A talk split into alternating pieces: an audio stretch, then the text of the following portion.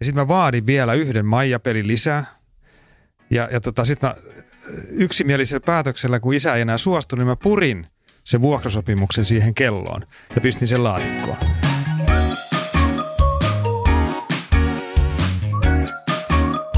Oppiminen, digitalisaatio, työn muutos, hyvät käytännöt, kiinnostavat ihmiset ja hyvät tarinat. Kohdalleni on osunut toinen toistaan mielenkiintoisempia ihmisiä, joiden kanssa keskustelusta olen oppinut paljon. Mä olen Petteri Kallio, tervetuloa mukaan. Boom, ovi meni kiinni. Tervetuloa Tero. Kiitos. Kerrotko vähän itsestäsi, kuka oot ja mitä teet? Tämä on Virkamiesradion episodi XYZ, en muista numeroa. Ja normaalisti tässä on niin virkamiehiä, mutta me ajateltiin tehdä tämmöinen bonusjakso nyt tämän Teron kanssa. Niin tota, kerropa Tero, mistä oot tullut ja mihin oot menossa? Öö, mä olen Tero Vuorinen ja Hausiin mä tulin konsultoinnin kautta. Mä olin semmoisessa firmassa kuin Talentvectia. Ja sitä ennen mä olin yliopistomaailmassa 14 vuotta Vaasan yliopiston johtamisen yksikössä ja sitten tein vähän muillekin yliopistoille juttuja ja siinä sitten konsulttina ja sitten on ollut yrittäjä ja kaikkea muuta. Ja Hausissa ollut nyt kaksi vuotta. Okei, hei kerro vähän sitä yrittäjähommasta. Tämä on mielenkiintoista. Sä oot ollut proffa, sit sä oot nyt Hausissa, sit sä oot ollut yrittäjänä ja kaik- mm. kaikkea siltä välillä. Vähän konsulttihommiakin, että kaikkea on tullut tehtyä. Niin kerro, aloitetaanpa sitä yrittäjähommasta. No, mitä, voi... mitä sä oot yrittänyt? Öö, no mun ensimmäinen yritys oli sellainen, että tota, öö, mun isä antoi mulle synttärilahjaksi, mä olin varmaan kuusi tai jotakin, antoi kellon.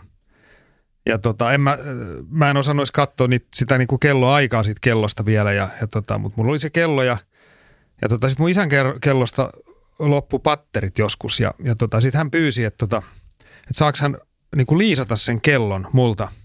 Ja sitten sovittiin, että mun viikkorahaa korotettiin sitten niin kuin markalla, että hän sai käyttää sitä mun kelloa.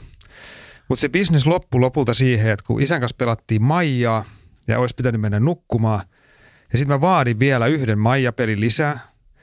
Ja, ja tota, sitten mä yksimielisellä päätöksellä, kun isä ei enää suostu, niin mä purin sen vuokrasopimuksen siihen kelloon ja pistin sen laatikkoon. Eli tota, siihen loppui mun ensimmäinen yrittäjäura.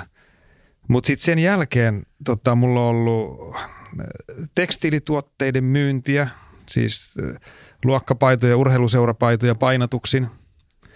Tämä oli 90-luvun puolivälissä. Sitten siitä siirryin ehkä kannattavimpaan bisnekseen, mitä mulla on ikinä ollut. Se on ollut tuo joulupukkibisnes. Eli, eli to, to, toimitti... Olitko niin kuin, harmaa pukki vai olitko ihan niin kuin verokorttipukki? Öö, no sehän on, se kuuluu ehkä, ai niin, mihin me tätä oikein nauhoitetaan? se kuuluu niihin... Internetti. Öö, tota, niihin osa-alueisiin, joissa verottajakin on jotenkin tuntenut semmoista myötämielisyyttä. Mutta ihan meillä oli muutamia niin kuin franchising-periaatteella, sitten otin kavereen hommi, hommi siihen. Tietenkin itse yrittäjä sai kohtuullisen yrittäjävoito siitä välistä. Ja, ja mistä, missä kaupungissa tämä tapahtui? Tämä oli Turkua. Tämä oli Turku. Turku no, Turkuhan on joulukaupunki. Että joo, oli. joo. Sitten on ollut autojen, Saksasta autojen tuontia, moottoripyörien tuontia, vähän veneiden tuontia – sitten on ollut venebisnes, charterbisnestä kymmenen vuotta Jalliksen vanhalla purjepaatilla, SY Belmontilla tilauspurjehduksia. Se oli ihan hauskaa, joskin melko työlästä hommaa. No sitten on ollut näitä konsulttijuttuja. Ja sitten niin kuin aika paljon mä tein yliopistoaikaan, niin mä olin niin kuin konsulttifirmojen alihankkijana, vaikka nyt osa saattaa tuntea nykyään aika merkittävänkin toimijan, MDin sinne kaikenlaisia juttuja silloin tällöin, erilaisia valmennuksia ja muita. Ja Joo, kaikkea sitten semmoista strategista johtamista, verkostojohtamista, mitä nyt ne oli niitä yliopistojuttuja, niin niissä sitten niin kuin toiminut yrittäjänä. Mutta aika mielenkiintoista, että tota, mikä sun yliopiston tota, professuuri oli, mikä se, mikä sen, niin kuin, mikä se oli se? Niin kuin? Se oli, tota, se on niin kuin johtamisen yksikössä, mutta se oli yrittäjyys ja PK-yritysten ö, niin kuin strateginen kehittäminen tai jotenkin näin se oli. Mutta sä oot tosi harvinainen niin kuin siinä mielessä yksilö, että yleensä tämmöiset yrittäjyysprofessuurit, niin eihän ne itse tee yrityksiä, mutta sä oot sitten painanut ihan niin kuin kuusivuotiaasta asti päämärkänä näitä yrityksiä, niin tämä on musta hienoa, että sä oot niin kuin tämmöinen niin kuin professor of practice myös. No joo, itse asiassa ennen kuin mä tulin hausiin, niin mulla oli siinä pöydällä oli yksi, yksi tota professor of practice tota, kuponki, mille mä sanoin sitten ei. Niin, kun mä kuulin, tänne. Niin. Mahtavaa. Et tota, ei ollut nimi paperissa nyt vielä sentään, mutta, et oli, eikä, mutta oli haastattelu tulossa. Ja, et ehkä se on sellaista ehkä sitä itse ajattelee, että no tämä nyt on monet asiat sattumaa ja muuta, että, mutta ehkä se yrittäjyys on niin kuin kaikenlainen semmoinen on niin kuin kiinnostanut aina. Okei, no se on mielenkiintoista. Miten sitten vielä tota yksi tärkeä osa, osa tekijä, tämä kirja, tämä strategiakirja. Joo. Kerropa siitä, se on, se on mielenkiintoinen tota, kokoelma. Koska sä oot kirjoittanut ensinnäkin sen? Se oli 2013 joulukuussa valmistu ja oikeastaan se, että miksi mä siihen, siihen aikanaan lähdin, niin mä opetin noissa niin kuin MBA- ja EMBA-koulutuksissa ja – sitten monesti osallistujat kyseli, aiheena oli yleensä strateginen johtaminen, ja sitten kyseli, että no mistä löytyy näitä niin kuin työkaluja, että mistä mä niin kuin aloitan ja mistä mä niin kuin pääsen eteenpäin. Ja oikeastaan vastaus oli silloin, että no katon niitä nyt, että jos se kiinnostaa tämä viiden kilpailuvoiman malli tai joku, niin kyllähän Porteri on siitä kirjan kirjoittanut 500 sivun englanniksi, löytyy nyt varmaan suomeksikin. Ja, ja sitten tota, Balance Scorecardi, mikä nyt on julkisella puolellakin monilla tuttu, niin siitäkin löytyy kirja. Se on useampia satoja sivuja näin ja tätä rataa niin kuin jatkaa, niin se on vähän niin kuin hullua, että eihän ihmiset nyt niin paljon halua niistä lukea, niin sitten mä ajattelin, että mä teen semmoisen käsikirjan, mistä on niin kuin helppo lähteä liikkeelle. Tuossa ne nyt on eri käyttötarkoituksia, että jos sä haluat niin kuin tehostaa toimintaa vaikka niin kuin Balance Scorecardilla, niin tässä on Balance Scorecard ja muutama muuta, tai jos sä keksit jotain, etit jotain uusia juttuja, niin tuolla on toi sinisen strategia ja muutama muu siihen tarpeeseen. No on niin keittokirja. Että se on semmoinen keittokirja. Että sit oikeastaan siitä, sit mulla jäi kesken siihen niin yliopistoaikaan. Siihen oli tulos vielä, että kun toikin on sellainen, öö, jos puhutaan ihan perus, niin kuin varsinkin PK-yrittäjästä, että semmoinen tyypillinen vaikka 2-30 hengen firma, niin se balance scorecardi tai sinisen meren strategia, niin sekin on niin kuin pykälän liikaa. Pitäisi olla, mulla on niin kuin työnimenä pienyrityksen kehittäminen, missä olisi vielä hiukan nopeampaa, helpompaa. Siis sellaista, mihin jengi tarttuisi. Niin siitä on jo kirjan kansikuvat ja kaikki muut tehty, mutta se jäi sitten pöydälle, että en mä jaksa. No sä voit sen kirjoittaa vielä sitten jossain vaiheessa. No kun mä oon yrittänyt etsiä jengi, jotka kirjoittaisi, että mä vaan niin kuin kukkoilisin siinä ja sitten ne Nimenä. muut kirjoittaisi. Niin. Paljonko sitä kirjaa on myyty? No nää, on sitä joitain tuhansia myyty. Et sen, sen, mä en nyt niistä myynneistä joitain tuhansia, mutta lainausmäärät mä näen, niin kun siitä tulee aina se sanaston raportti, niin se oli 5000 jotakin kertaa lainattu viime vuonna. No mitä mieltä, kun sä oot kirjoittanut tuommoisen kirjan ja tehnyt sitä työksessä paljon, niin mitä mieltä sä oot tästä strategiasta yleisesti, että, niin onko se tollainen keittokirja, että otetaan tosta joku, vai onko sillä niin merkitystä, että minkä, minkä, minkä niistä valitsee. Et mä, mä oon kuullut sun luennon ja siinä oli mun mielestä tosi hienosti selitetty niin kuin, siis olen kuullut paljon puhu, puhuttavaa strategioista, mutta yleensä ne on tosi niin kuin jotenkin monimutkaisia eikä saa mistään kiinni, mutta sulla oli tämmöinen näppärä malli, että miten se, niin kuin, miten se hoituu, niin näet sä oikeasti sen strategian ja sen jalkauttamisen noin yksinkertaisena, mitä sä luennoit? Vai onko se sillä tavalla, että nyt tässä pitää hieroa näitä? Joku proffa sanoi, se oli muuten ruotsalainen, jonka nimeen muistan, niin tota, hän piti useamman päivän luentoja niin, että hänellä oli yksi kalvo. Ja sitten hän sanoi, että niin kuin suurin vahinko – mitä voi tehdä, on niin kuin yksinkertaistaa monimutkaisia asioita liikaa. Niin mä voi olla, että mä sy- syyllistyn tähän, tähän syntiin, mutta siis öö, mun mielestä niistä saadaan monesti niin kuin liian monimutkaisia, niin kuin liian hankalia. Öö, ja sellainen tavallaan, että joskus unohdetaan se, että yksi, yksi niin kuin mun, jos puhutaan työkaluista, niin tämmöinen value proposition canvas, mikä nyt on yksinkertaisemmilla, mietitään, että mikä sitä asiakasta ärsyttää. Voidaan miettiä ihan samaa julkisella puolella, mikä sitä kansalaista ärsyttää. Ja sitten mietitään, että miten me parannetaan sitä. Et jos me verrataan tätä vaikka näihin tämmöisiin perinteisempiin strategiamenetelmiin, missä on mittarointia ja seurantaa ja muuta, niin usein tuollainen suoraviivainen tapa kuitenkin saa niin kuin parempia tuloksia aikaa. Mutta se, että mun mielestä sillä ei ole ehkä niin väliä, että mikä työkalu on käytössä, että kunhan niin kuin jengi saadaan keskustelemaan asiasta jonkun viitekehyksen ympärille. Ja siis suosituin strategiatyökalu on SWOT. Että jos sen tekee huolella, se on ihan fine. Että tota, saadaan se niin kuin kissa pöydälle, tarkastellaan sitä omaa menestystä. Et tietenkin jos se tehdään sille aivot narikassa miettimättä, niin eihän se silloin johda mihinkään. Kuinka paljon eroa sun mielestä on se, että tehdään strategiaa julkiselle organisaatiolle tai tehdään strategiaa jollekin firmalle tai vaikka jollekin startupille? Kuinka paljon sillä on merkitystä? No jos ajatellaan vaikka, että semmoinen ö, hyvin joustava firma voisi olla vaikka ö, kohtuu pienikokoinen IT-firma, jolla on, niin kuin, se on vuokratiloissa, sulla on liisatut läppärit ja sitten sulla on koodareita, jotka pystyy tekemään erilaista koodia oikeastaan – ne voi tehdä sitä hyvin erilaisille asiakkaille. Että ne voi vaihtaa niiden niin kuin lopputuotteet ja asiakkaat oikeastaan niin kuin lennossa vaikka muutamassa kuukaudessa tarvittaessa. No sitten kun siitä mennään niin kuin isompaa firmaa, milloin tehty investointeja ja muuta, se tietenkin kangistuu.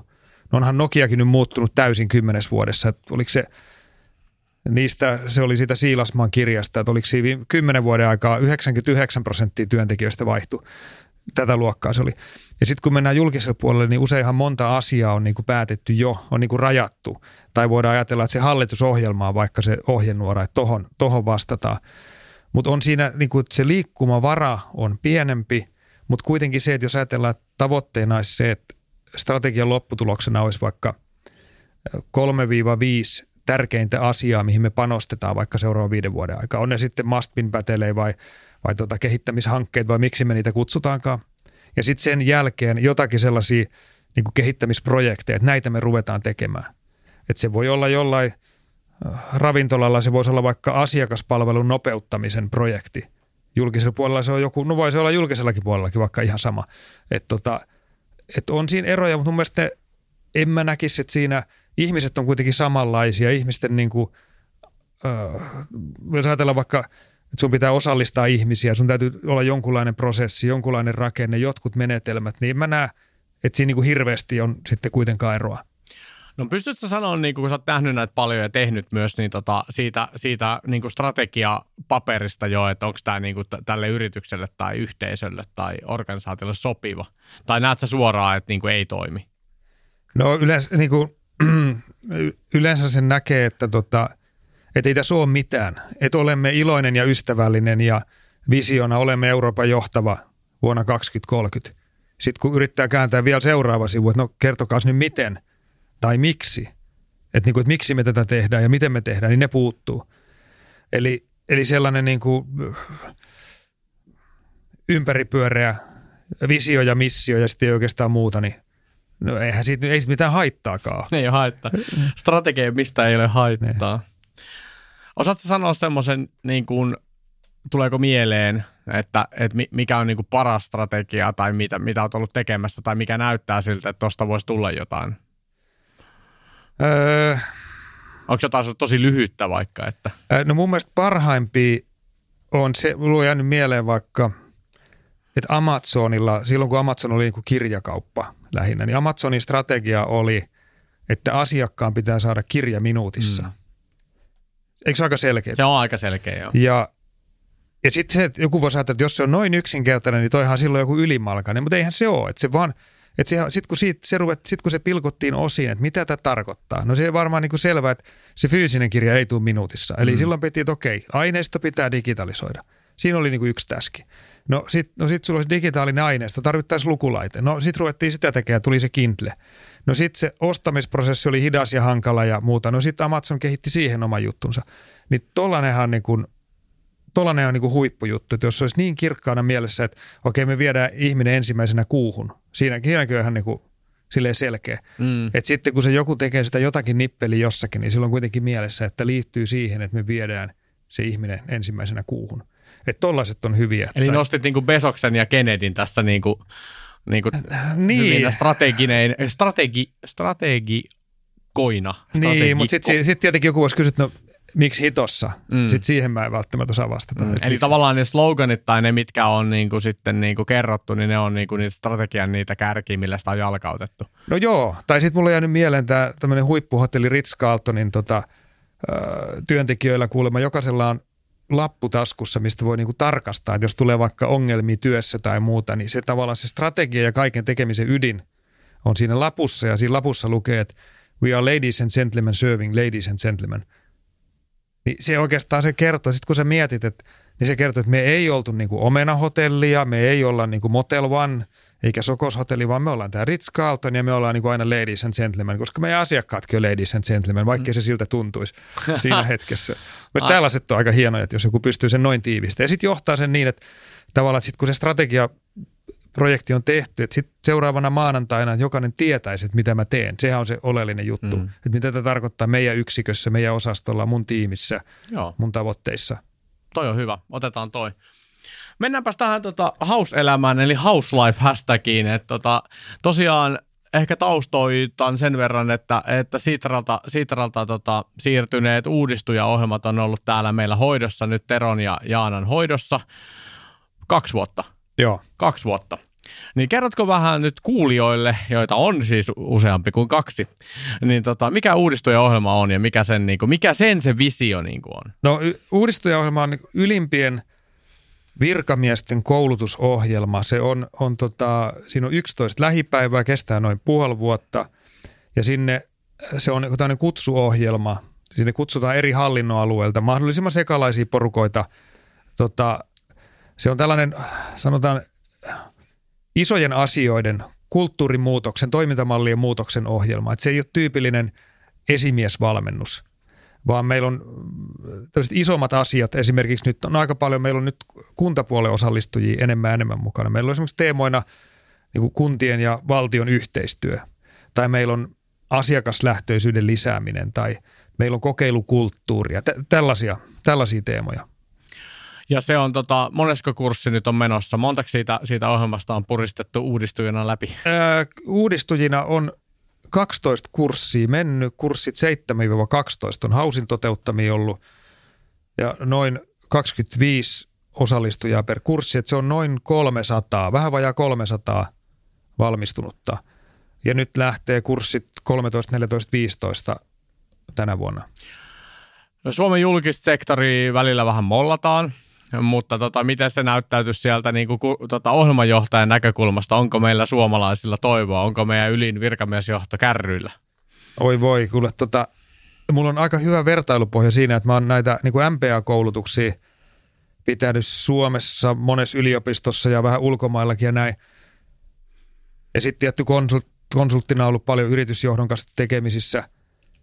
Niin se ei nyt mitenkään niin, että aina olisi näin, mutta että sanotaan sieltä MBA-kurssiltakin, sieltä saattaa löytyä isojenkin firmojen toimitusjohtajia, jotka on aika sellaisia niin kuin kapeakatseisia. Että ne on jossakin asioissa ollut hyviä, ehkä teknisesti. Ne on voinut olla vaikka, vaikka sitten hitsaajia tai jotain muita tai, tai tota, CNC-koneistajia.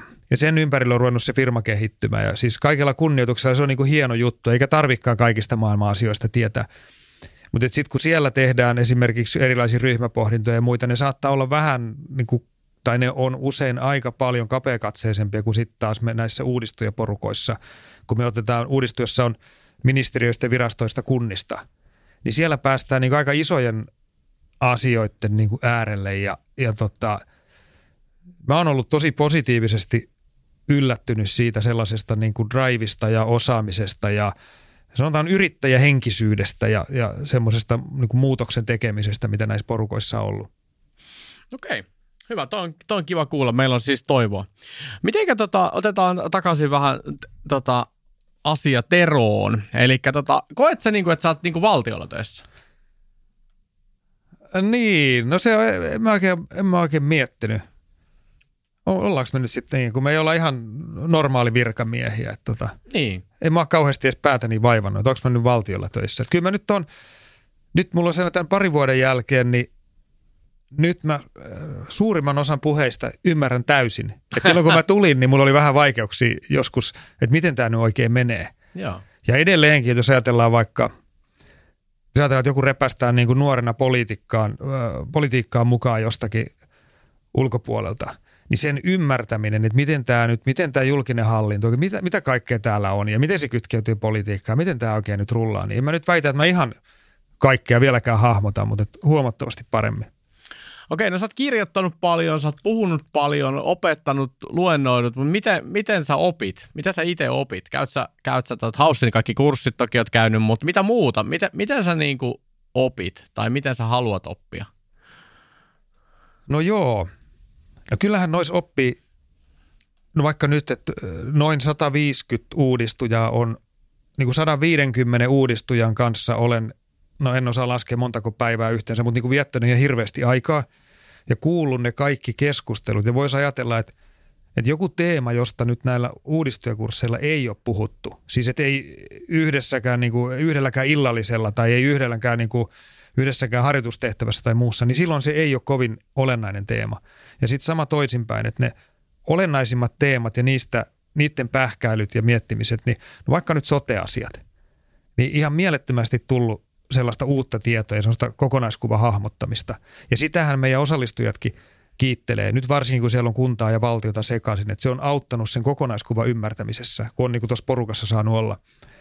Niin se auttaa tosi paljon, mutta sitten pitäisi kyllä, pitäisi enemmän niin kuin itse sille reflektoida ja pysähtyä ja ehkä kirjoittaa enemmän. Et, et kirjoittaminen on aika hyvä, se niin kuin pakottaa jäsentämään asiat. Tai se on vähän sama, että jos tekisi jonkun luennon jostakin aiheesta, niin se jäsentää, kirjoittaminen jäsentää – jos kirjoittaisi kirjan, niin sehän jäsentäisi oikein loistavasti, mutta okay. tota, ei nyt sä, ihan vielä. Sä, sä voit tota, kirjoittaa kirjan mahdollistava uudistuja. No vaikka näin. Mennäänpä sitä mahdollista ohjelmaa vielä ihan tämmöinen lyhyt intro siihen, että tota, että tällaista ollaan suunnittelemassa valtio esihenkilöille ja tota, Tero on ollut siinä mastermindina mukana, niin mitä, mitä sä haluaisit kertoa siitä mahdollista ohjelmasta ja miltä, miltä se kuulostaa nyt tällä hetkellä sun korvaa. Me olemme tässä tuotantovaiheessa pahasti vielä kesken, että tota, voidaan kuunnella tätä parin vuoden jälkeen sitten, että mitä, mieltä, mitä mieltä sä olit tässä vaiheessa. Joo, mutta siis mun mielestä se, se on, että kun ajatellaan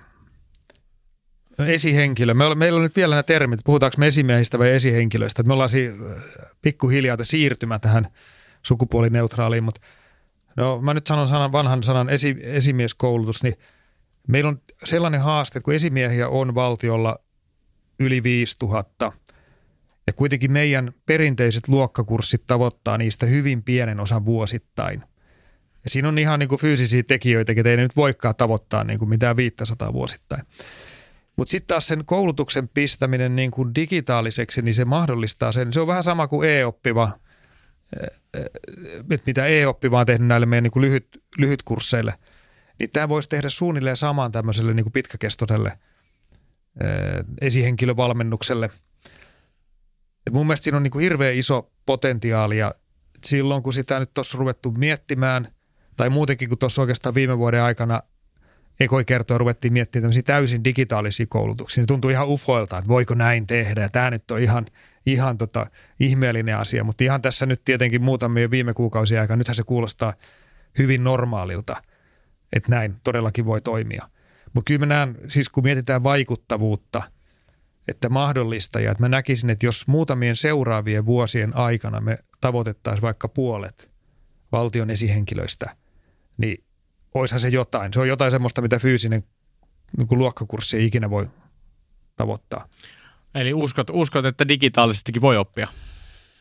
Joo, mutta kyllä mä oon niitä, sit mä oon katsellut noita niin benchmarkkina – vähän muitakin ohjelmia, niin on, si- on siinä haaste siihen, siihen sitouttamiseen, motivointiin ja muuta. Ja sen takia tässä jossa onkin näitä niin kuin vertaiscoaching-ryhmiä tarkoitus tehdä, että se sitoisi sitä porukkaa mukaan. Ja, ja, ja jotenkin se, että, että joku siinä pitäisi olla, että joku, joku tota, voiko me voitaisiin läväyttää kaikkien kalenteri, kalentereihin niin kuin kalenterikutsut – vaikka on se sitten e-oppivaa tai jotain mahdollista tai muuta jotakin digitaalista, että kun se tapahtuu siellä jossakin digitaalisesti omien aikataulujen mukaan, niin sen jättää niin kuin helpommin tekemättä kuin fyysiseen palaveriin tai fyysiseen koulutukseen tulemiseen. Kyllä.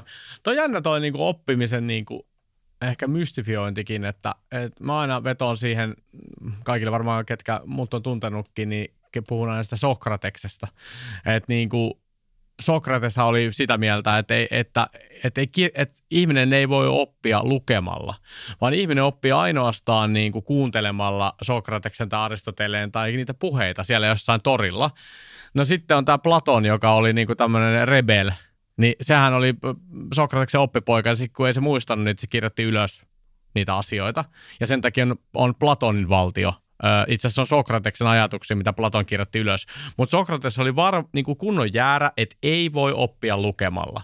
Niin nämä on mielenkiintoisia, koska nyt sitten kun vaikka ei oppiva aloitettiin jossain vaiheessa, niin aika paljon tuli sitä, että eihän tästä voi mitään oppia. Tähän nyt on vaan tällaista. No kuitenkin ihmiset katsoo niitä ja joku katsoo YouTube-videoja, joku lukee sen kirjan hullu, joku käy luennoilla ja siis tällaisia. Se, on, se on mielenkiintoinen, että, että miten se niin kuin on muuttunut se se oppiminen. Nyt jo vaikka puhutaan podcasteista esimerkiksi nytten. Nythän se on niin kuin tässä korona-aikana niin parasta, mitä voi olla, että kuuntelee fiksuja tai vähemmän fiksuja ajatuksia jonkun muun kertomana ja käy vaikka kävelyllä.